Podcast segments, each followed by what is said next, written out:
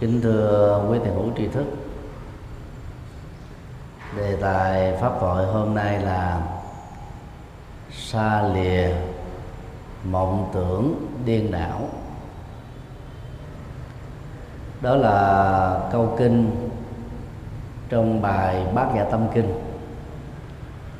Mà hơn 6 năm trước đó chúng tôi đã có dịp phân tích ờ, uh, 6 buổi giảng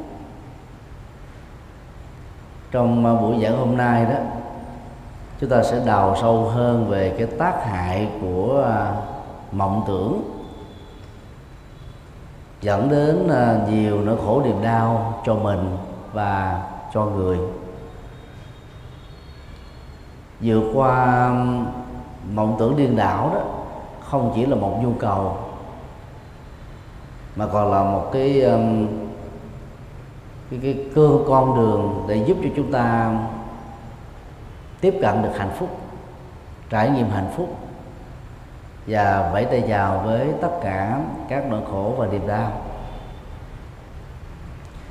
Sau đây là những um, ý tưởng trong kinh liên hệ đến uh, mộng tưởng và sau đó là những cái phân tích ứng dụng để giúp cho chúng ta nhận diện và vượt qua các cái trở ngại này. Điều một, mộng tưởng giữa ban ngày. Trong kinh viên giác à, đức phật có đề cập đến à, ảnh dụ một người à, du khách đang um, thưởng ngoạn các cảnh trí dọc theo hai bờ sông. Du khách này um, đang ngồi trên một du thuyền.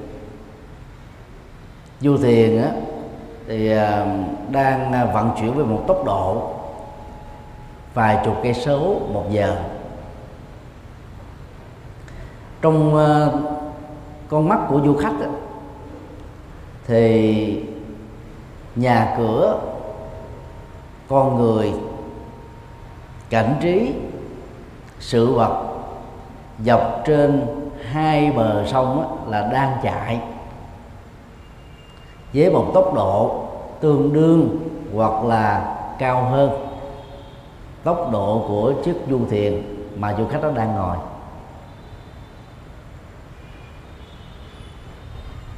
Theo đức phật đó các ngôi nhà dọc theo bờ sông. Con người đang đứng trên bờ sông. Cây cối dọc theo bờ sông. Chẳng hề có lay động. Nhưng mà vì chiếc du thuyền á, đang lay động với một tốc độ. Cho nên ờ, bằng ờ, cái nhận thức sai lầm người ta ngộ nhận rằng là các vật đó con người đó đang vận chuyển ra. Đó là một uh, trạng thái điên đảo. Tức là cái nhìn đảo ngược về bản chất của sự vật đang là làm cho chúng ta phản ánh chúng một cách à, không chuẩn xác với những gì mà chúng vốn có đang có hoặc là sẽ có. Trong à, câu chuyện mà đức phật nêu ra chúng ta chưa thấy được cái ờ, tác hại của cái nhận thức điên đảo đó. Và nhận thức điên đảo này nó diễn ra hầu như là rất thường xuyên. Đến độ đó, chúng ta xem nó là chuyện rất là bình thường thôi. Trong thực tế đó thì có rất nhiều ờ, nhận thức điên đảo có tác hại rất lớn. Tại vì nó dẫn đến ờ, những hiểu lầm những ngộ nhận rồi uh, uh, chấp vào cái tôi trên nền tảng của những ngộ nhận và hiểu lầm đó đó con người đã tạo ra những cái bức tường thành ngăn cách. Kết quả là tình thân bị kết thúc về cái lặng đặng trong các mối quan hệ đó nó được diễn ra thường xuyên cho nên hạnh phúc của con người đó bị à, thu hẹp lại và bị đánh đố ở phương diện này hay là phương diện khác. Trong ờ, ảnh dụ vừa nêu đó, người du khách hoàn toàn không bị viễn thị, cận thị, loạn thị hay là thờ lực, thị lực kém. Vậy mà người ấy vẫn có một cái nhìn hoàn toàn không phản ánh đúng được dữ liệu của hiện thực đang diễn ra. Lý do rất đơn giản đó theo đức phật đó, là vì du khách này đó đang lấy chính mình làm hệ quy chiếu thôi. Đôi khi cái nhìn về sự vật đó, phải lấy sự vật làm quy chiếu thì mới tạo ra được cái tính nhận thức khách quan về chúng. Để từ đó chúng ta không có những cái nhận xét mang tính áp đặt chủ quan mà chúng ta tạm gọi là dán nhãn và đặt tên các sự vật theo kiểu chủ quan của mình. Thay vì đó chúng phải được à, à, gọi đúng tên của chúng trong đời sống thực tiễn. Khi à, ngồi trên ờ, một chiếc xe quan sát một chiếc xe đang ở trong cái hướng ngược chiều đi lại đó cả hai bên đều chạy với một tốc độ 60 cây số một giờ và hành khách ở hai bên chiếc xe đều có cảm giác á, là họ chạy với tốc độ lớn hơn. Bởi vì đang chạy ngược chiều mà cái tốc lực đó làm cho ta có cảm giác là nó là 100 cây số hoặc 120 cây số. Hoặc là nếu chúng ta có mặt ở um, con đường chính của thành phố Navido Miến Điện thành phố mới được xây um, vào năm 2006 mỗi ờ, một chiều nó có 8 làn xe. Thì khi mà tài xế ngồi trên một chiếc xe ven hay xe taxi chạy với tốc độ đó 90 hoặc là 100 cây số một giờ đó vẫn có cảm giác rằng là mình đang chạy 60 cây số thôi. Là bởi vì á, ở về lề đường á, của con đường tám làn xe này đó là không có nhà cửa sau đó là một cái cảnh đồng rất là to. Như vậy là khi mà mình nhìn cái gì đó mà nó có khoảng cái không gian quá to, quá lớn đó, thì chúng ta có cảm giác là cái tốc độ nó nó giảm lại. Mà đang khi đó nó đang chạy với cái mức là 100 cây số giờ. Còn chạy xe ở tại các con đường nhỏ hẹp như Việt Nam đó, nhất là vùng quê, mỗi một chiều chỉ có một à, chiếc xe hơi, xe bớt chạy được thôi và san sát ở bên vệ đường đó là nhà cửa. Thì chúng ta chạy dầu có 50 cây số chứ đâu. Và có cảm giác đó, là nó nhanh. Vì chúng ta thấy là sự vật con người nhà cửa nó cứ là vụt thoát trước mắt mình. Trạng thái đó đó Phật giáo tạm gọi nó là gì? Mộng tưởng ban ngày. Tức là một nhận thức không phản ánh đúng được bản chất của sự vật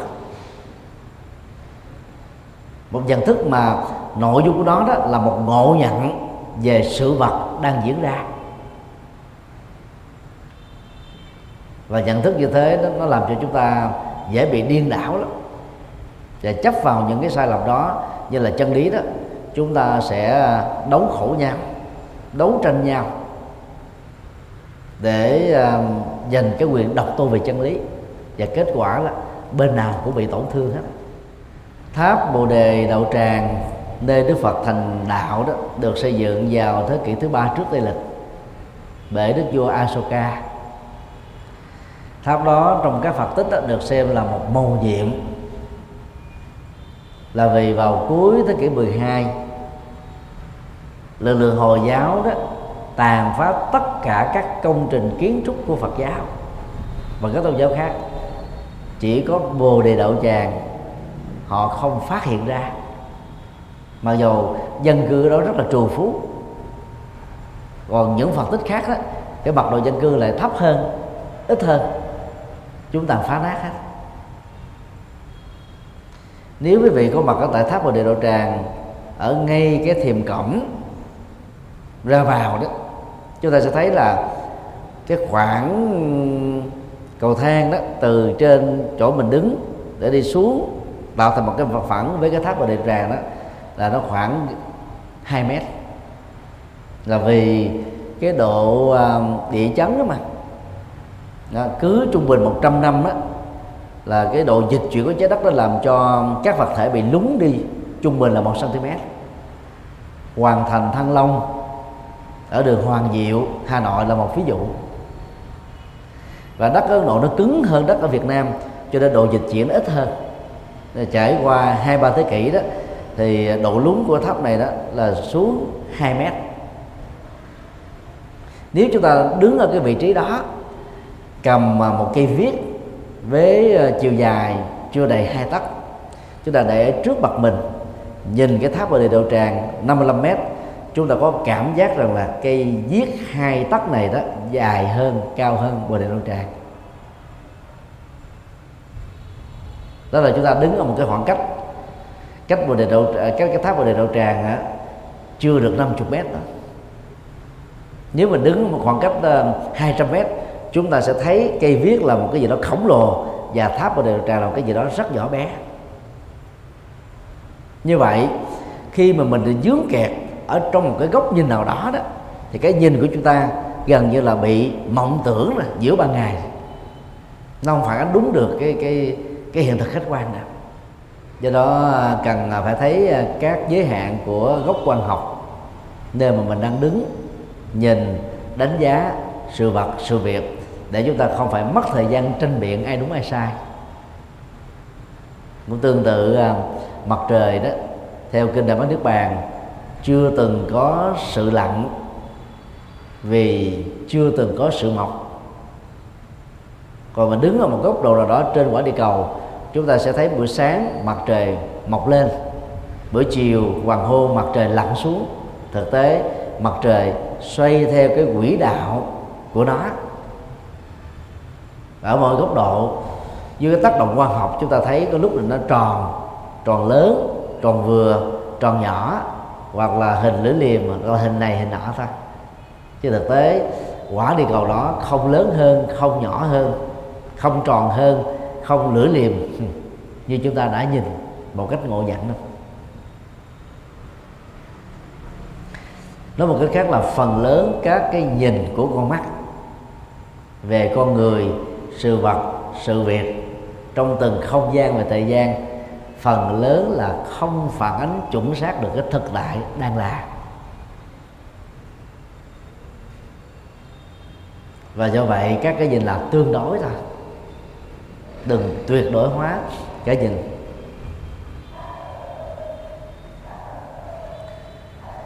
Nhà thơ tu đông pha của trung quốc, một à, thi sĩ lỗi lạc, nói về cái nhìn giới hạn đó đó bằng à, một bài thơ, gồm có bốn câu như thao hoành khang thành lẫm, trắc thành phong, viễn cận cao đê cát bất đồng. Bất thức lô sơn chân diện mục. Chỉ duyên thanh tại thử sơn trung. Tức là mô tả về à, cái nhìn liên hệ đến uh, núi lô. Núi lô là một cái núi mà du khách ở trung quốc không đến là chưa được xem là thưởng thức được những cái cảnh trí đẹp của núi sông ông ấy mô tả câu đầu như sau. Nhìn bề ngang á thì núi lô là một dải. Nhìn bề dọc á, thì núi lô đó cao chót vót. Đứng gần, đứng xa, đứng cao, đứng thấp so với vị trí của núi lô, chúng ta sẽ có một cái nhìn khác nhau về núi lô.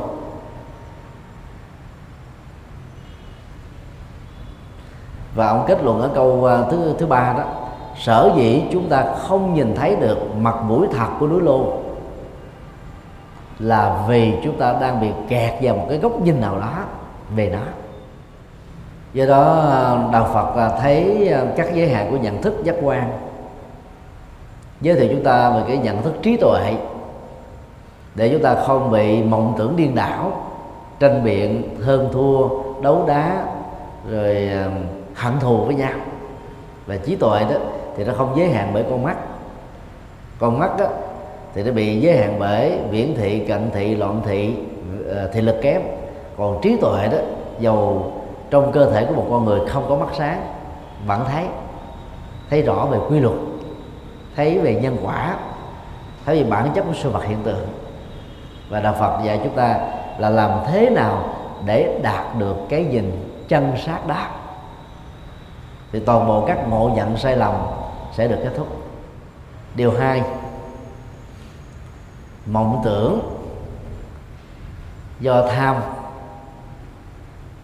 và ngộ nhận. Chứ tôi xin ờ, kể một cái câu chuyện tiếu, mà rồi nó không phải là chuyện ở trong kinh, nhưng có thể gợi chúng ta một cái ờ, cái cảm nhận về cái tác hại của cái mộng tưởng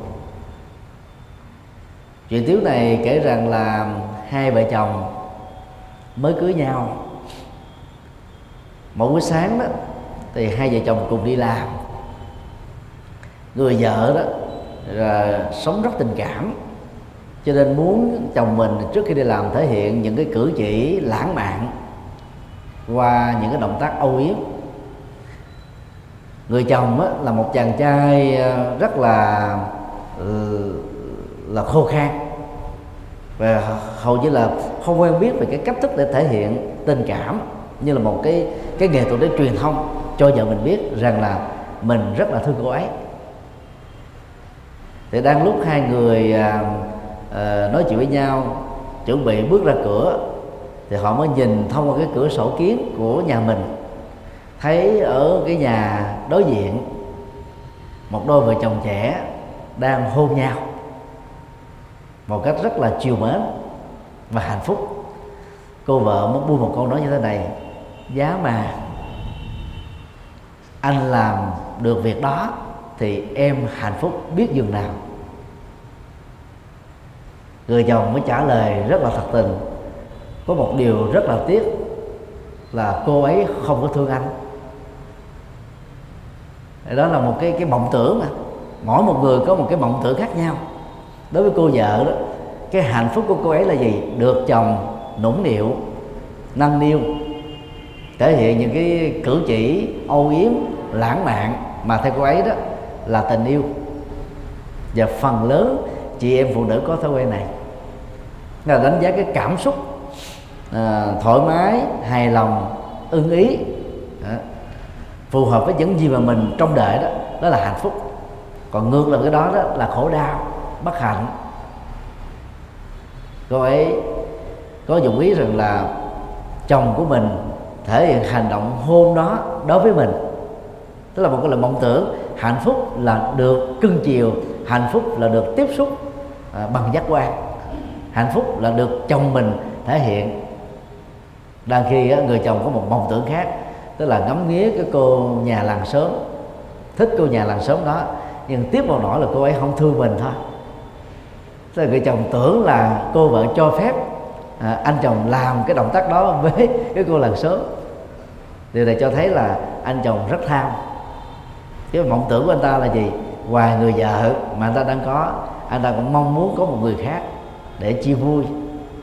Mỗi khi gặp những cái à, khó khăn trở ngại à, trống vắng cô đơn nhân dân à, rất tiếc là cái cơ hội đó nó nó không đến với anh ấy cho nên câu trả lời của anh ấy đó đã làm cho cô vợ hoàn toàn cục hứng, hạnh phúc mà đang tràn trề với sự trông đợi của cô vợ đã trở thành là mây khói bay mất.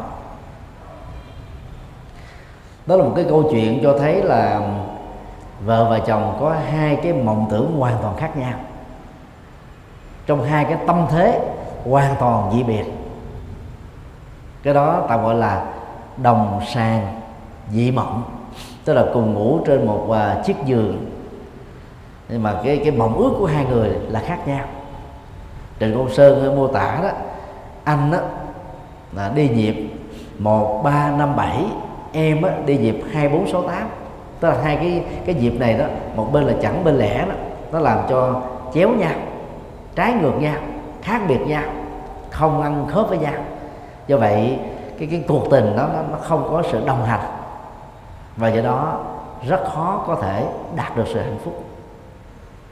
Cái đó mộng tưởng đó đó đều có cái hệ quy chiếu đó là lấy cái người đang đánh giá làm cái trục xây cô vợ muốn mình là cái trung tâm và chồng mình phải thể hiện hành động đó đối với mình. Cái cô ấy cũng quan trọng về mình. Còn anh chồng đó cũng nghĩ tương tự như thế. Nhưng mà rất tiếc anh ấy có vối cũng không được vì cái cô làng sớm không có thương anh ta. Và cả hai đều rơi vào cái sai lầm đó là là quan trọng hóa chính mình. Và và không đánh giá chúng được cái cái, cái hiện thực. Cho nên nỗi khổ niềm đau đó nó, nó trầu trực như là những cái tên à, biệt kích và tấn công họ làm cho họ mất hạnh phúc. Đạo phật thường dạy chúng ta hài lòng và biết đủ phật học và hán việt thường gọi là thiểu dục và tri túc. Thiểu dục là ít muốn, tức là giảm một cách tối đa những cái nhu cầu chưa thật sự cần thiết đối với cái cái cái cái mục đích sử dụng của chúng ta trong cuộc sống. Phần lớn thì chúng ta gần như là mua về nhà, nhiều thứ mà trên thực tế đó một năm đó, chưa chắc là mình đã có một dịp sử dụng nó qua một lần. Nhất là những à, người giàu có. Mà không có cái tâm à, tiền tặng đó, thì họ có thể rất là xa xí tốn kém tiền bạc cho những cái uh, mua sắm. Đang khi uh, trải lòng uh, thương yêu đối với các vấn đề bất hạnh đối với họ là một cái gì đó rất là khó khăn. Và đối với họ phần lớn đó, nó không phải là một nhu cầu. Thì ờ, cái cái nỗ lực vượt qua cái khó cái nghèo của nhiều người đã, đã không thành công. Thì người ta thường có cái quyền vọng là mong chờ để đón nhận được một cái cái tình thương một cái ban phát của những người thành công hơn phước báo hơn may mắn hơn còn người xa xí đó thì người ta ít khi nào biết đủ rồi cái cái cái cái quyền vọng mong muốn của họ bao giờ nó cũng lớn hơn cái nhu cầu thực tiễn. Về phương diện này đó trong sáu giác quan theo đức phật đó, con mắt đó, là tiêu thụ nhiều nhất. Con mắt đó, nó nó gần như đã làm cho chúng ta tốn kém rất nhiều tiền. Con mắt ăn hình thù con mắt ăn màu sắc con mắt ăn mẫu mã con mắt ăn model con mắt ăn thời trang con mắt ăn trang sức phẩm con mắt ăn cảnh trí phim ảnh báo chí internet. Hầu như là con mắt ăn tất tần tật. Cái gì có được ở trên đời là con mắt có thể ăn được hết á. Ngữ Phật gọi là xúc thực tức là à, loại thực phẩm bằng sự tiếp xúc. Con mắt tiếp xúc với hình thù màu sắc và nó nó xem nó là thực phẩm. Và mỗi khi con mắt ăn những loại thực phẩm này đó, con mắt tạo thành một thói quen. Thói quen đó làm cho con mắt bị nghiện. Thiếu cái đó, con mắt chịu không nổi. Là con mắt bị khổ đau. Khi con mắt khổ đau đó, thì con mắt làm cho chủ sở hữu của nó khổ đau theo. Chủ sở hữu lúc ấy sẽ trở thành là một con lạc đật bị con mắt giật dây. Tương tự, lỗ tai, thích nghe các loại âm thanh. Mũi, thích ngửi các mùi à, lưỡi thích ngửi thích nếm các vị. Làn da thích xúc chạm các vật con người mà làn da thích do đó theo cái nước này đó thì cái sở thích con người không bao giờ cùng tặng. Nó cứ mở rộng ra nhân lớn lên đào sâu hơn. Đến độ người Việt Nam gọi là lòng tham không đáy. Thì sống với cái cái mộng tưởng uh, Ờ, xúc thực đó đó, chúng ta rất khó có thể hạnh phúc với những gì chúng ta đang có. Cho nên bên cạnh ít muốn, Đức Phật dạy chúng ta một thái độ tâm lý hài lòng. Tức là mình hài lòng với những gì mình đang có, hài lòng với những gì mình nỗ lực bằng phương pháp, bằng thời gian, bằng tâm huyết, bằng công sức. Kết quả nó đạt được như thế nào, chúng ta hãy hoan hỷ với với thế ấy vì lúc đó có muốn khác hơn cũng không thể khác được. Vì nhân như vậy duyên như vậy nỗ lực như vậy hoàn cảnh như vậy thì kết quả là như vậy thôi. Thì người hài lòng ở đây nó hoàn toàn khác với an phận thủ thường một thái độ tâm lý tiêu cực có một chút trầm cảm. Gần như là bị uh, uh, mất tự tin và và chấp nhận cái số phận an bài trước khi mình nỗ lực một cái gì đó còn hài lòng á, là chúng ta đã nỗ lực có phương pháp nhưng mà ta không tức là làm khó mình về phương diện cảm xúc. Kết quả nó lệ thuộc hoàn toàn vào nhân và duyên. Chúng ta thấy rõ như thế cho nên không làm khó à, không kỳ vọng hơn nữa. Nó nó diễn ra với một kết quả như thế là đúng cái quy trình của nó. Và người như thế là người biết tạo dựng cho mình được một trạng thái hạnh phúc. Còn không biết hài lòng đó có thể ờ, đứng núi này trong núi nọ. Hoặc nói theo à, chuyện tích Việt Nam đó là thả mồi bắt bóng. Tức là mình mộng tưởng một cái gì đó nó phi hiện thực. Và cái nỗ lực để mà đạt được nó đó là không nằm trong cái tầm tay của chúng ta. Mà đang khi muốn làm việc đó chúng ta phải buông bỏ những cái hiện thực đang có. Kết quả là chúng ta trở thành trắng tay. Khổ đau phát xuất từ những ước muốn không có nhân quả và bất hạnh đó cũng thường là, là kết quả của trạng thái cảm xúc tâm lý thái độ sống. Khi mà nó đã thoát ra khỏi cái cái cái cái sự làm chủ của bản tâm chúng ta. Cho nên làm chủ tâm là cách thức tốt nhất để chúng ta làm chủ được cảm xúc thái độ và phản ứng nhận thức. Từ đó đó trong tình huống nào chúng ta cũng có thể trải nghiệm được một hạnh phúc rất là tương đối. Và hạnh phúc tương đối đó là cái có thật. Điều ba mộng tưởng do trục tật thần kinh. Trong ờ, kinh thủ lăng nghiêm đức phật có kể ờ, câu chuyện tại thành uh, uh, xá vệ. Sáng hôm nọ đức phật tôn giả ananda và tăng đoàn từng bước thảnh thơi vào trong thành để khắc thực. Đó cũng là cách để đức phật à, tạo cơ duyên cho quần chúng tiếp xúc với ngài và lắng nghe ngài thuyết pháp. Có một chàng trai tên là diễn nhã đạt đa. Từ một cái con đường trái ngược chạy động tác chạy của ta rất là kỳ quái. Anh ta ghi chặt cái đầu của mình lại. La thất thanh, tôi mất đầu, tôi mất đầu, tôi mất đầu. Ngài Ananda đó, quấy nhìn theo với một cái nỗ lực là muốn gọi để dừng lại nhờ trí tuệ của đức thế tôn đó. Anh ấy có thể được ngài giúp và vượt qua nỗi khổ niềm đau mà anh ta chịu được không nổi. Là phát thanh như thế. Cái kỳ vọng của gà nan đã không thành công dĩ nhiên người ta đã chạy mất hút trong sự khổ đau, đeo bám mình. Trở về lại tịnh xá đó, thì à, Ananda mới hỏi Đức Phật rằng là lý do gì chàng thanh niên đó đang ôm cái đầu mình mà nói là tôi mất một cái đầu? Bằng à, thiên nhãn, tức là cái nhìn thẩm thấu, cái nhìn à, không bị giới hạn bởi không gian và thời gian. Đức Phật thấy là sáng hôm đó đó anh ấy à, à, dùng một tấm gương soi mặt mình và ngắm nhìn cái nhan sắc của mình một cách bất bình thường. Sau đó anh ta la thất thanh nghĩ rằng là cái đầu mình không còn nữa. Còn nguyên nhân theo đức phật đó là vì anh ấy bị một nỗi khổ quá lớn.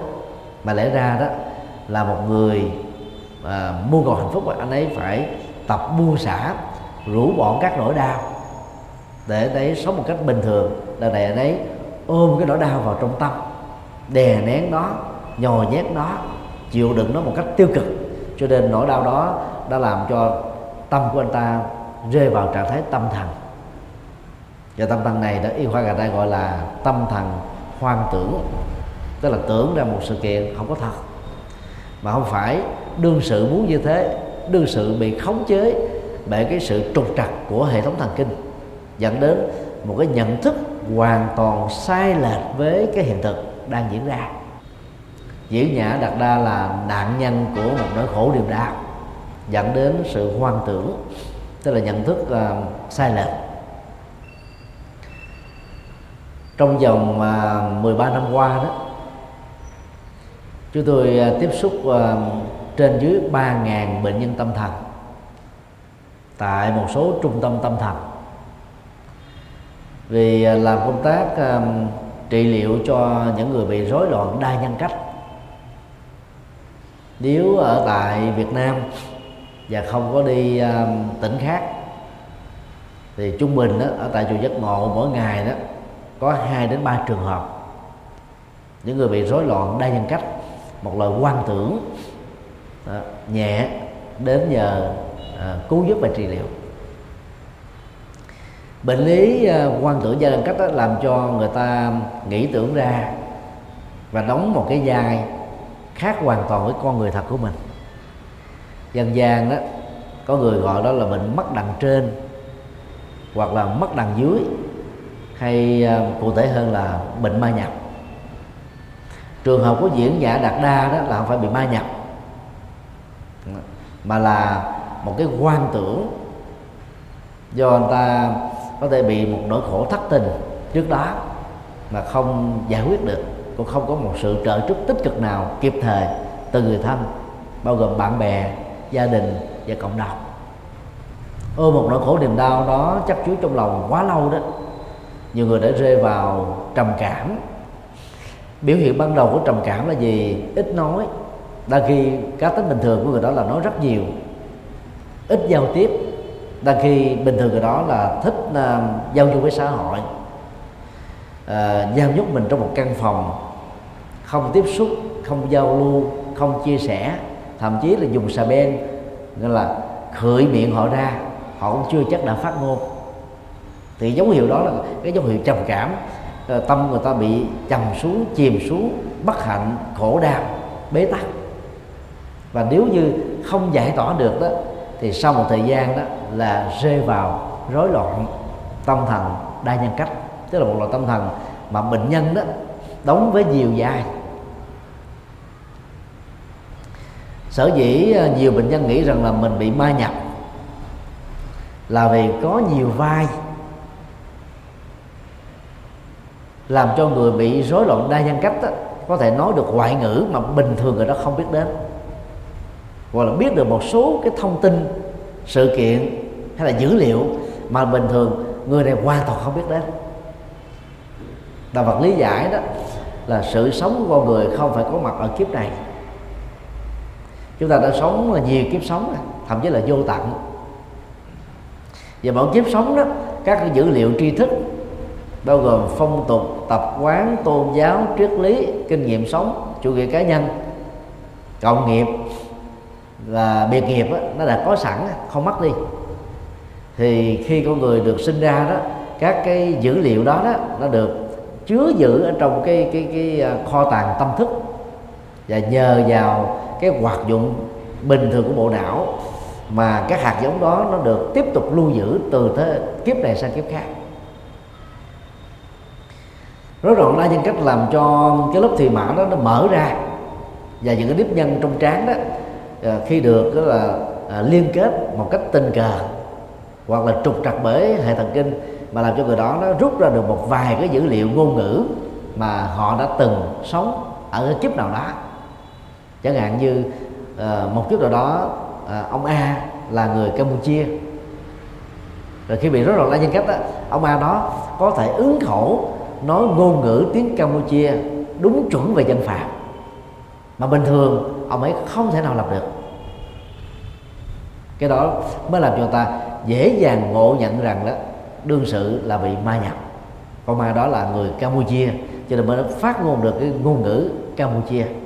Mà thực tế thì không qua kinh nghiệm của bản thân đó các nguyên nhân dẫn đến uh, quan tưởng đa nhân cấp đó, bao gồm mà uh, thất tình tức là bị ruồng bỏ trong tình yêu bị phụ tình phụ bạc bị lừa tình hoặc là yêu đơn phương hay là bị thất bại thất nghiệp khánh tặng tài sản tiếc nuối cái, cái gia tài bị đã mất đó đã làm cho nhiều người bị điên loạn. Hoặc là à, bị ờ, à, trà đập nhân phẩm chì chiết chửi bới mắng giết nặng nhẹ rồi hoặc là bị áp lực trong cuộc sống do đổi công việc mới đổi chỗ làm mới hay là áp lực việc học nghĩ rằng là mình là vô dụng mình học không nổi mình bị rớt. Đó là cái đè nén ta cảm xúc đó nó làm cho bị trầm cảm. Hoặc là có người à, bị mất ngủ do lo lắng nhiều hay là bị uh, thiếu nợ dân dân đều có thể trở thành những nguyên nhân trực tiếp hoặc là gián tiếp dẫn đến tình trạng trầm cảm rồi uh, phát sinh ra rối loạn đa nhân cách có người do sử dụng ma túy hay là uống rượu bia quá mức cũng có thể dẫn đến cái chứng bệnh này. Còn là các cái trợ duyên để cho cái người bị rối loạn đa nhân cách đó xuất hiện cái cái trạng lý bệnh tâm thần đó, đó thì bao gồm ở nơi mà không khí quá ít ở nơi khói hương nghi ngút ở nơi mê tín dị đoan đang diễn ra hoặc vừa mới đi ngang qua một nghĩa trang hay là chứng kiến một đám ma hoặc là trong gia đình có một người thân vừa qua đời mà mối quan hệ tình cảm rất là gắn bó và thân thích hay là mới bị mất ngủ đi hôm trước dân dân đều trở thành các cái thuận duyên cho cái bệnh rối loạn này xuất hiện do đó để vượt qua bệnh trạng này đó, thì à, người thân đó tuyệt đối không nên dẫn bệnh nhân đến thầy bùa ngải, phong thủy, địa lý, nhân điện, đồng bóng, ngoại cảm, bùa phép đó. vì đến đó phần lớn người ta sẽ cho cùng một giải đáp đó là bệnh nhân bị ma nhập. Tức là bệnh đó, thì truy chưa được nguyên nhân do đó trị liệu hoàn toàn bị bế tắc. Cộng thêm cái quan tưởng bị ma nhập sẽ làm cho bệnh nhân nặng nhanh hơn khổ đau nhiều hơn bế tắc cung cực hơn. Đồng thời người thân nên hỗ trợ tinh thần chịu đựng tích cực để hỗ trợ cho người đó chơi chung với họ giao du tiếp xúc đừng để cho họ ở một mình. Tìm cái cách nào đó để cho họ lao động tay chân nhiều tiếp xúc nhiều nói năng nhiều chia sẻ nhiều để cho họ quay trở về với cuộc sống thực tiễn. Và là, và à, nếu phát hiện ra cái nguyên nhân nào là chính để dẫn đến bệnh đó, thì phải làm sao chặn đứng nguyên nhân đó. Ví dụ do học áp lực quá mà bị thì phải ngưng việc học nè. Thằng nghỉ học còn hơn là có một người thân bị điên. Còn nếu người đó bị thất tình thì phải làm sao tìm được cái người tình đó đó? Và người tình đó chỉ cần hứa hẹn sống chân thật với người đó hoặc là xin lỗi để cho người này tha thứ được tha thứ được thì cái bệnh lý đó được giảm thiểu nhất định.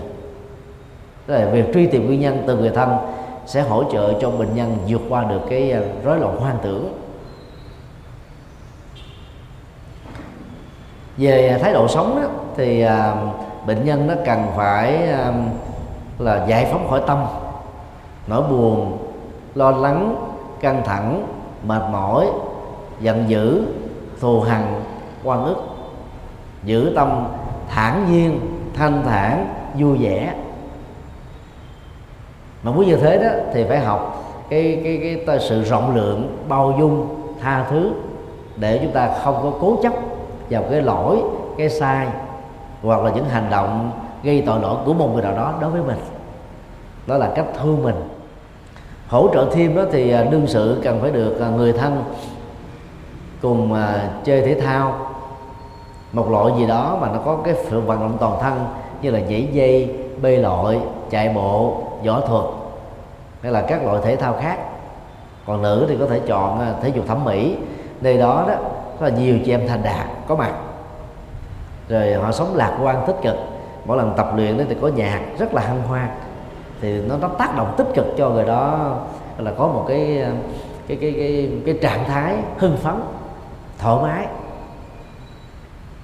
Tuyệt đối không để cho bệnh nhân ờ, nghe nhạc sến, nhạc thất tình, rên rỉ, khổ đau, sầu muộn hay là gào thét đồng thời cũng không nên xem các bộ phim à, tình cảm quỷ mị hay là những cái phim mà nó dâng trào cảm xúc quá mạnh. Tốt nhất là cho bệnh nhân xem phim hài. Chúng ta cùng ngồi với bệnh nhân để chúng ta hỗ trợ cho bệnh nhân cười để giúp cho bệnh nhân trở lại cái trạng thái bình thường.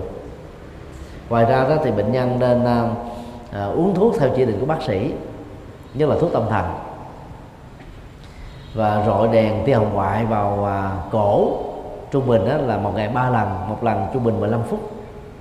Rồi dùng à, lòng bàn tay so vào gáy cổ một ngày chín lần mỗi lần 3 phút để nó kích thích hệ thống thần kinh và giúp cho người đó thư thái.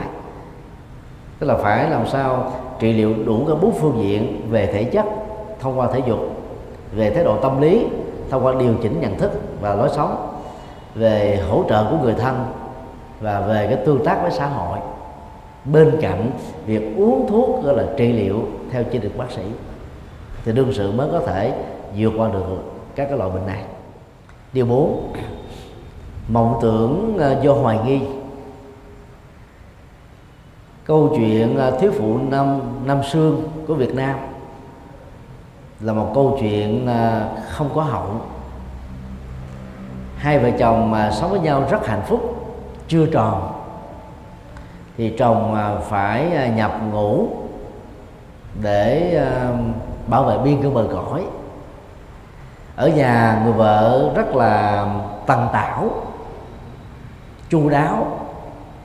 Một thân mà đóng cả hai vai vai mẹ, vai cha, vừa chăm sóc cho con mà vừa gánh vác kinh tế của gia đình. Hy sinh hết tất cả mọi thứ chỉ trong mong một ngày đoàn tụ khi mà cuộc chiến kết thúc đó, vợ và chồng cùng gặp nhau để sum họp trong niềm vui và nụ cười. Ngày mà hai vợ chồng mà chia tay nhau người chồng thì à, ra chiến trận người vợ ở nhà vào võ để à, trong chồng đó thì cũng là cái ngày mà cô vợ đó mang thai. 10 tháng sau cô ấy sinh ra một cậu à, con trai kháo khỉnh. Vì không muốn cho à, đứa con của mình đó bị khổ vì cái cảnh thiếu cha. Cho nên đó, người mẹ này đó đã nghĩ ra một cái cách thức tạo niềm vui cho con mình. Bà dùng à, đôi bàn tay của mình có khi thì tạo thành hình à, con chó đang sủa có khi thì tạo hình con công con chim. Đó. và cánh đèn lê rét về đêm đó nó tương phản với các cái động tác của bàn tay tạo ra một cái hình tương phản vào vách tường. Thì mỗi khi ờ, đứa con nó hỏi rằng là mẹ ơi ba con đâu? Thì người mẹ mới chỉ vào trong vách tường với cái động tác cái bóng của mình đó, đang mất máy đó là ba con đấy. Đứa con từ lúc mới sinh ra quen dần rằng ba của của của nó đó chính là cái bóng tương phản vào trong vách tường mấy ngày sau, sẽ là mấy năm sau, khi à, cuộc chiến à, được kết thúc, người chồng à, trở về, chưa kịp báo tin cho vợ qua lá thơ. Hai vợ chồng ôm chầm lấy nhau trong niềm sung sướng và hạnh phúc. Người chồng mới nói là con đâu để cho anh xem mặt nó có giống anh hay không. Thì người vợ dẫn chồng gặp con mình, vì cái cảm giác mới gặp người đàn ông lạ đầu tiên đứa con nó nó có cảm giác sợ hãi xa lắm người người cha nó cảm thấy rất là thất vọng. Sau mấy năm trông chờ con một cách vò vỏ đau đớn bây giờ gặp con nó từ chối mình. Thì à, sau đó người cha mới tìm cách à, tiếp cận với con. Đang khi mẹ ra sao làm biết thì cha mới hỏi là à, con có biết là cha là cha của con hay không? Đứa con nó trả lời một cách rất là ngây thơ và hồn nhiên. Ông không phải là cha của tôi. Người cha mới giận dữ, nói vậy là, vậy đó, là ai là cha của cháu? Thì cậu bé mới trả lời đó, rất là thật tình. Cha cháu chỉ về vào mỗi đêm thôi. Lúc mà cháu chuẩn bị ngủ thì cha cháu mới về. Người chồng nghe như vậy đó, bắt đầu ghen lên. Máu quặn thư đó đã làm cho anh ấy không còn kiềm chế chính mình được nữa. Anh ấy ra đằng sau là mắng giết vào mặt của người vợ bằng những cái lời rất là thậm tệ. Nào cô là cái người lăn lăn loạt thiếu à, trung thủy. Trong lúc tôi làm nghĩa vụ quân sự cho quốc gia để bảo vệ từng tất đất thiêng liêng của tổ quốc, thì ở nhà đó cô đã ăn nằm với một người khác. Và biết đâu đó, cái cậu bé này là con rê của cái người dụng trộm đó chứ không phải là tôi. Người vợ đã bằng một cách giải thích nhưng mà người chồng không tin. Cái cuộc à, à, hiểu lầm giữa họ đó đã làm cho người vợ khổ đau tột cùng. Bởi vì thấy rằng sự hy sinh của mình đó chẳng những không được đánh giá tốt mà còn bị một ngộ nhận lớn. Cô vợ đã chọn con đường tự tử mà chết trước khi chết thì cô vợ mới viết là một cái lá thơ là trần tình tại sao mình chết? Và kể rất rõ về cái câu chuyện mà cô ấy à, tạo hình bóng về đêm cho đứa con là đỡ phải mồ côi cha hay là đơn độc vì thiếu vắng cha. Thì khi đọc đến những cái dòng chữ đó đó người chồng mới hiểu rằng mình đã ngộ nhận và cái chết của vợ nó có cái cái trách nhiệm lương tâm của mình. Nhưng mà khi khổ đau của người chồng cái nhận thức của mình là sai lầm á, thì lúc đó người vợ đã trở thành người thiên cổ rồi. Thường à, hoài nghi đó làm cho chúng ta tự tạo ra trong não của mình đó.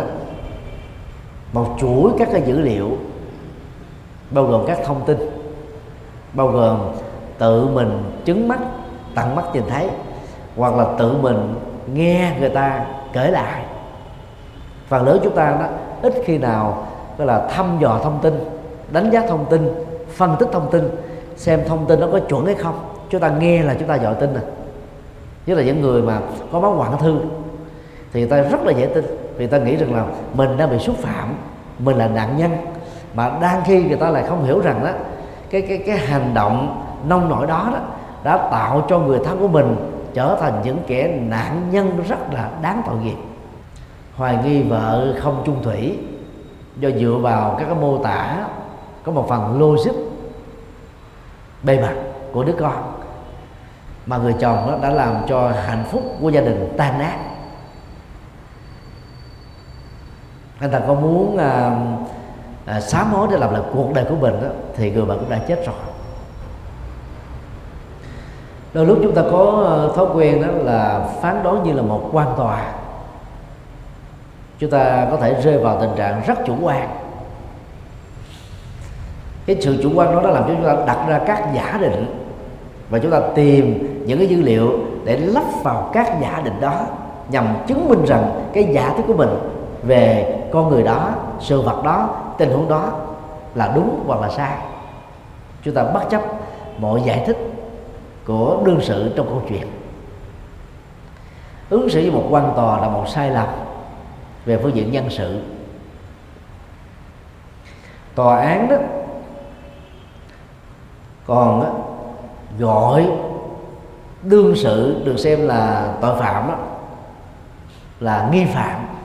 Cho đến lúc nào đó cái bản án đã được phán quyết bởi bồi thẩm đoàn trong các nước dân chủ và tư bản hoặc là được phán quyết bởi thẩm phán theo à, các nước sau chủ nghĩa thì lúc đó nghi can mới chính thức được gọi là phạm nhân còn chúng ta đó gần như là không để cho nghi can đó được trình bày giải thích biện luận nhằm đó, tạo ra một cái vấn đề trắng và đen rõ ràng. Chúng ta phán liền ngay lập tức. Và thậm chí chúng ta có thứ đứng là gạt qua một bên những gì mà chúng ta không thích. Và do vậy chúng ta rất dễ dàng rơi vào sự sai lầm hoài nghi trong cơn ghen đó là một trong những cái ờ, cơ hội xấu nhất để dẫn đến cái tình trạng ngộ nhận Nguyễn Du ờ, mô tả như Quảng Thư qua một câu thơ, ghen tuông thì cũng người ta thường tình. Ý ờ, ý của Nguyễn Du cho rằng đó là cái ghen đó là bản chất của con người.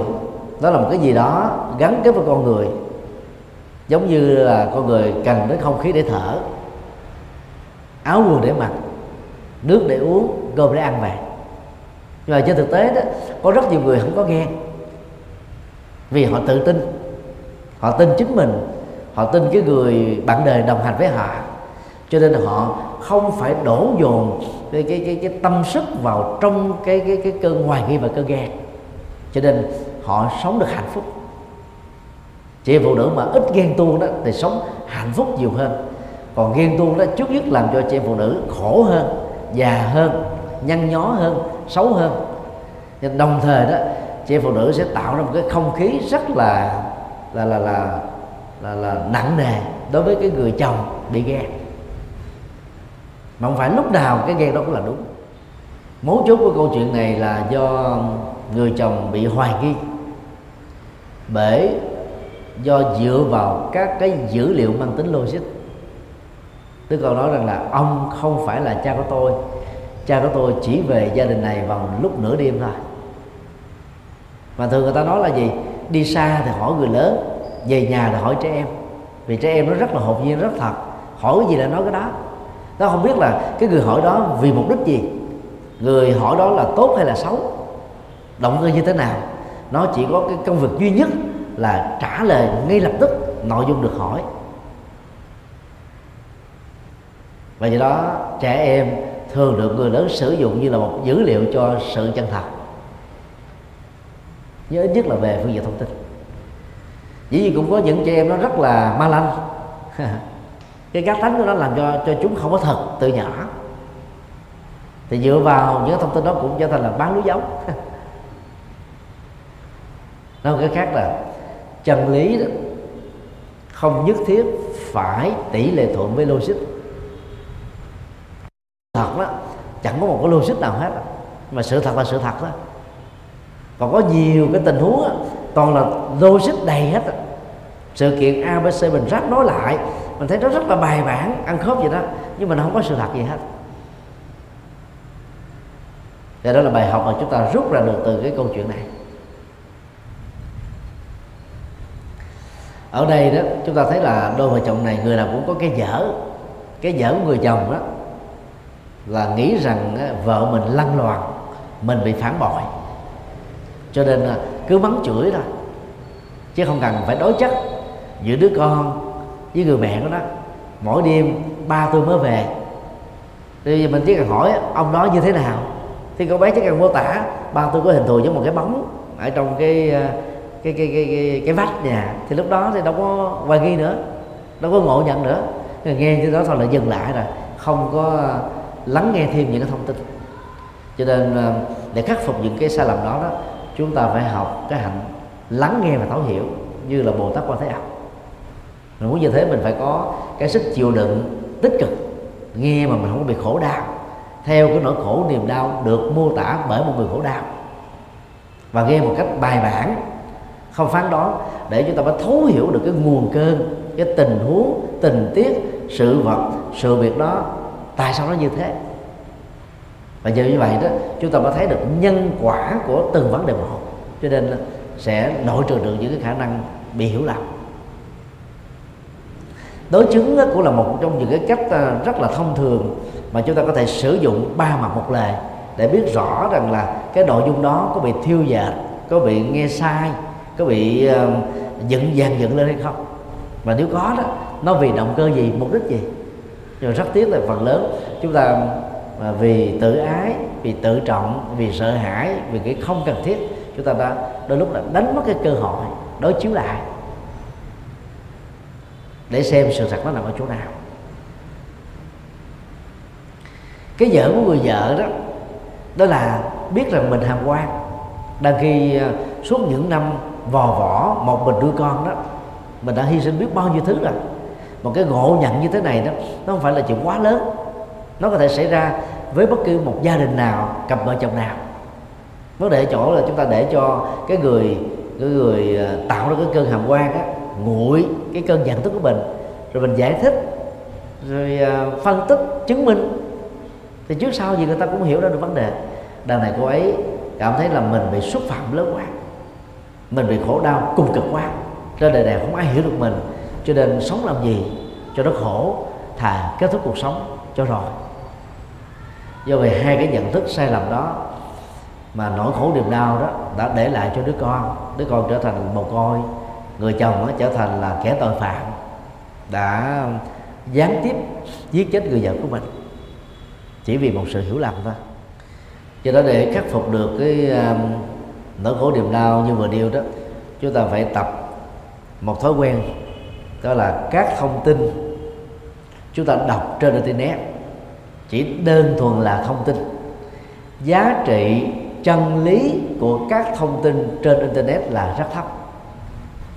Nhất là những người viết và đưa thông tin đó giấu đi tên tuổi thật của mình, không có địa chỉ, số điện thoại, để mỗi khi có cái chuyện mà liên hệ đến pháp lý, chẳng hạn như là kiện tụng hay là tố tụng, người ta có thể trốn mắt thì những cái ờ, bài viết mang tên, những cái bút hiệu như thế chúng ta tuyệt đối là không nên tin.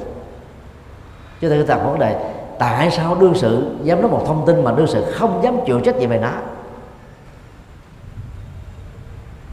Thì nó phải có vấn đề đó. Người dám chịu trách nhiệm thì phải dám để địa chỉ. Để mà chịu trách nhiệm pháp lý chứ ngay cả có những người liêu mạng được thuê mướn được trả tiền. Họ sẵn lòng để địa chỉ. Thật số điện thoại thật. Các liên lạc thật đi nữa. Chúng ta cũng chưa nên vội tin vì chúng ta không phải là thẩm phán. Chuyện đúng và sai nó thuộc về một tòa án chứ không phải thuộc về cái cảm nhận đơn thuần của chúng ta một cách hời hợp, và nhờ à, đánh giá mọi dữ liệu chỉ là dữ liệu đơn thuần chưa vào kết luận chúng ta mới tránh được trình tạng biến cái cái à, chuyện thị phi nhỏ trở thành một cái gì đó to lớn, nguy hại cho bản thân họ và cho nhiều người có liên hệ, gọi là bị liên lụy đến. Trong kinh trường bộ đó thì đức phật không ờ, khích lệ chúng ta giữ sự thinh lặng từ đầu chí cuối khi à, một nỗi hàm quan tấn công mình. Có một lần nọ đó, đức phật và tôn giả ananda vào trong thành phố đi khắc thực. Đi theo sau, đức phật đó thì có hai thầy trò, đạo sĩ bà la môn. Họ có cá tính hoàn toàn đối lập nhau khi nghe người học trò của mình ca ngợi tán dương đức phật, chừng nào đó thì ông thầy đó, ông ganh tức chừng đó và ông chửi đức phật một cách thậm tệ chừng ấy. Đức phật vẫn thản nhiên thôi sau khi uh, họ yên cái phần khen và chê đức phật mới xoay qua ngài ananda và nói như thế này. Mỗi khi đó được người nào khen chúng ta đừng nên vội mừng. Hãy đánh giá lại rằng là cái công đức nhân cách đóng góp và giá trị của chúng ta đó có tương đương với cái lời khen đó không? Nếu nó từ cái mức độ tương đương cho đến lớn hơn đó, thì cũng không có gì là mừng. Mình làm tốt thì người ta phải nói tốt. Hãy xem nó chuyện bình thường. Để chúng ta không ngủ quên trên chiến thắng, trên những cái thành công. Chúng ta tiếp tục đi một cái con đường rất là chân thành, giản dị, gần gũi, để chúng ta có thể có cơ hội tiếp tục phụng sự cho nhiều người. Còn khi nghe một cái thông tin sai lệch về mình, cũng không nên vội buồn vì cái thông tin sai lệch đó với mình không phải là một. Nhưng phần lớn chúng ta bị thất bại trong việc tách lọc hai vấn đề này ra.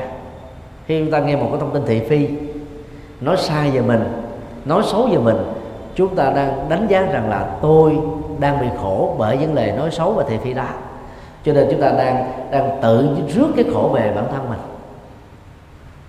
Tại vì là vì chúng ta quan trọng quá cho mình chúng ta nghĩ rằng mình đang bị khổ. Và trên thực tế là, và cái nhận thức đó, sai lầm đó đó, đã làm cho chúng ta bị khổ thiệt. Đức Phật nói là thông tin sai lệch đó và cái chân chính của chúng ta hai cái là khác nhau. Không vì thế mà ta là cái thông tin sai lầm này. Cho nên cứ thản nhiên và tìm cái cơ hội để chúng ta giải bài nhằm chứng minh rằng mình không phải là đương sự, là tác giả của câu chuyện được dàn dựng, được thiêu dệt. Nhờ đó đó, những cái ngộ nhận đó, nó dễ dàng được tan biến và kết thúc. Do đó um, tập thói quen xa lánh lời thị phi, nhất là những lời bình phẩm, chỉ trích, nói xấu, xuyên tạc, với những cái mục đích và động cơ tiêu cực, chúng ta không nên lắng nghe. Vì nghe đó, đầu óc mình đã trở nên mệt mỏi, căng thẳng lắm người ta không làm cho mình, nó cảm thấy được hạnh phúc. Bộ não của con người đó, nó có một cái không gian chúa rất là giới hạn.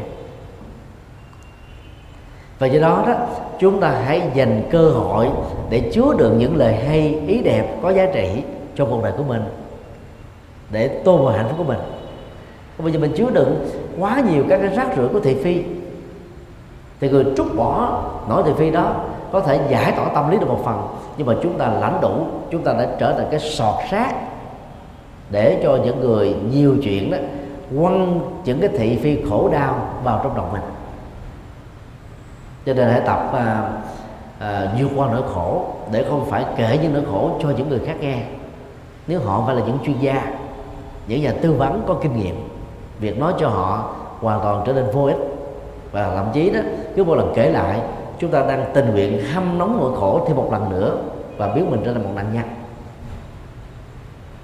Do đó phải tư vấn đúng người để à, nội dung tư vấn đó được giải đáp và nó mở ra một cái à, cái cái cái à, giải pháp. Đó chỉ là con đường để kết thúc tất cả những bế tắc lại lượng bảo dương tam muội của trung quốc á, thì có khuynh hướng cho rằng là quan ức không cần biện bạch vì biện bạch là nhân ngã chưa xả. Tức là còn chấp vào nhân, tức là người khác, chấp vào ngã là bản thân mình. Thực tế đó, khi chúng ta phân biện đâu là việc đúng và việc sai, không phải là chúng ta chấp. Chúng ta phải có trách nhiệm dân sự, trách nhiệm xã hội, trách nhiệm pháp lý và trách nhiệm đạo đức để làm việc ta. Để cho cái thông tin ngộ nhận không có cơ hội tiếp tục được lan truyền và nhờ vậy đó các cái uh, nỗi khổ niềm đau đó nó nó mất cái cơ hội tấn công chúng ta đeo bám chúng ta. Điều năm mộng tưởng do nghĩ rằng là cái quyền lợi của mình bị uh, thương tổn. Có rất nhiều người chấp vào cái tôi của mình nó quá lớn. Cho lúc nào cũng nghĩ rằng là người khác lợi dụng mình người khác chê xấu mình phá đám mình tròn gậy bánh xe mình tức là làm bằng mọi cách để mà triệt hạ mình. Mà trên thực tế thì chuyện đó, đôi lúc là chưa từng xảy ra. Hoặc là một cái cái tình trạng nó ngẫu nhiên thôi, nhưng mà bị cái người đó là có thành kiến đó, họ lý giải như là có bài bản, có trình tự, có thứ lớp, có kịch bản. Ai quan trọng quá về mình đó, thì nỗi khổ niềm đau dễ tấn công khi cái sức chịu đựng của cái người uh, quan trọng quá của mình đó nó trở nên là quá thấp đó, thì lúc đó người ta bắt đầu hạn đời hạn người. Thay vì á theo lời Phật dạy lúc đó mình phải đánh giá lại mình tại sao mà trong cuộc đời này tôi ít bạn bè quá tôi cô đơn quá ai cũng xa tôi cô lập tôi không giao chung với tôi. Đừng có nói rằng là người ta quá xấu nên không ai chơi với mình. Lý luận đó là khó đúng được lắm có thể chúng ta có một cái khuyết tật gì đó mà người khác khi nghe thấy đi, người ta sợ không dám không dám tiếp xúc. Vì người ta sợ rằng là họ sẽ trở thành là nạn nhân kế tiếp bởi cái hành động kỳ quái của mình. Cho nên họ phải xa lánh, hoặc là họ kính như viện chi, vẫn giao du, vui vẻ, nhưng mà thật sự họ không có, gọi là chơi một cách là chân thành với chúng ta được. Cho nên là phản quan tức là soi rọi là chính mình đánh giá là chính mình nhìn là chính mình để xem là tại sao chúng ta là trở nên cô độc cô đơn. Mà đang khi những người khác đi tới đâu mọi người quý trọng thương yêu tán dương ca ngợi hưởng ứng. Nó có một cái cái cái cái, cái sự tương phản quá lớn. Mà nếu mà không không nhìn thấy được cái sự thương phản đó nó là nhân quả về lối sống của mình và cái người được chúng ta đối chiếu thì lúc đó chúng ta dễ dàng nảy sinh những cái tâm lý đố kỵ. Đố kỵ vì nghĩ rằng là tại sao tôi xứng đáng được như thế mà tôi không được? Người khác lại được. Cho nên đó thay vì tùy hiểu công đức với người đó, thì có một số người đó bắt đầu hận những người thành công hận những người có giá trị hận những người có phước báo hận những người đóng góp hận những người phụng sự vì họ không làm được những việc này. Cái đó là một cái loại điên đảo vọng tưởng rất nguy hại. Nếu không à, kiểm soát tâm mình, không làm chủ tâm mình, chúng ta thỉnh thoảng sẽ bị cái à, cái cơn sóng thần đá cuốn trôi nhấn chìm và làm chúng ta bị à, chết ngạt, chết đuối. Làm thế nào để biết rằng là một người quá đặt nặng về bản thân mình? Những gì sau đây sẽ giúp cho chúng ta có một cái nhìn tương đối thứ nhất, người đó khi à, nghe một cái lời thị phi, chưa cần biết đúng hay sai, nhiều hay ít, là bạn cảm thấy là khổ đau cùng cực, phải đi giải bài. Hết đầu này, ngã nọ, người này, người kia. Như thể nếu không làm việc đó, thì mình không còn sức để đứng vững nữa, chịu đựng được nữa. Người đó là đang quá yêu chính mình. Cái yêu thương chính mình đó có thể núp bóng dưới danh nghĩa là lòng tự trọng. Mà trên thực tế, theo Phật giáo, nó chính là tự ái thương chính mình quá. Cho nên dễ có cảm giác là tôi bị thương tổn, tôi bị xúc phạm. Còn khi nghe một lời thị phi nào mà người nghe đó vẫn thản nhiên nở nụ cười, như chẳng có chuyện gì xảy ra, phớt lờ nó, dĩ nhiên họ vẫn đánh giá, coi nguyên nhân tại sao nó có, để họ khắc phục trong tương lai. Chứ họ không phải đi kể hay là bị khổ về nó. Thì cái đó được xem là vượt qua được cái dòng cảm xúc tiêu cực để trải nghiệm được cái hạnh phúc bây giờ và tại đây. Thứ hai khi uh, bị một lời thị phi một lời nói xấu người đó cảm thấy là cái nỗi khổ ở bản thân mình là không thể nào chịu đựng được nữa. Mặc dầu có thể là họ không đi nói với ai họ ém ở trong đầu mình thôi hay là trong tâm thôi. Nhưng rồi á, cái nỗi đau đó gặm nhấm họ giết chết họ. Từ ngày này qua tháng nọ đến độ họ sẽ trải qua một cái trạng thái trầm cảm. Mà nếu không khéo trị liệu sớm có thể bị rơi vào điên loạn. Biểu hiện của những người này đó là bắt đầu từ đó là kết thúc mối quan hệ. Không giao du không tiếp xúc sợ hãi cắt hết tất cả một cái cơ hội tiếp xúc. Và họ thường thề thốt là tôi thề thì về sau là tôi sẽ không gặp người đó nữa. Tôi không giao tiếp với người đó nữa. Tôi không chơi với người đó nữa. Thì cũng là một cái cách mà quan trọng quá cho mình. Thực tế nó không cần phải à, nghiêm trọng đến thế. Mọi thứ cũng có thể thay đổi. Mặc dù đối với một số người, sự thay đổi tích cực là diễn ra là rất khó, rất chậm, rất mệt mỏi, chứ không phải là là là dễ dàng đâu. Nhưng ít ra đó, chúng ta phải có niềm tin rằng là rồi đây những kẻ xấu sẽ thay đổi họ thay đổi bởi um, cái nỗi khổ niềm đau của họ. Họ thay đổi bởi một cái bài học, luật pháp nghiêm trị họ. Họ thay đổi bởi cái nhân quả trừng trị họ, hay là một cái gì đó. Họ sẽ rút ra một bài học, rồi họ sẽ thay đổi thôi. Thứ ba, phản ứng trả đũa khi một nỗi khổ niềm đau tấn công mình, cũng cho thấy là người đó rất quan trọng về bản thân mình.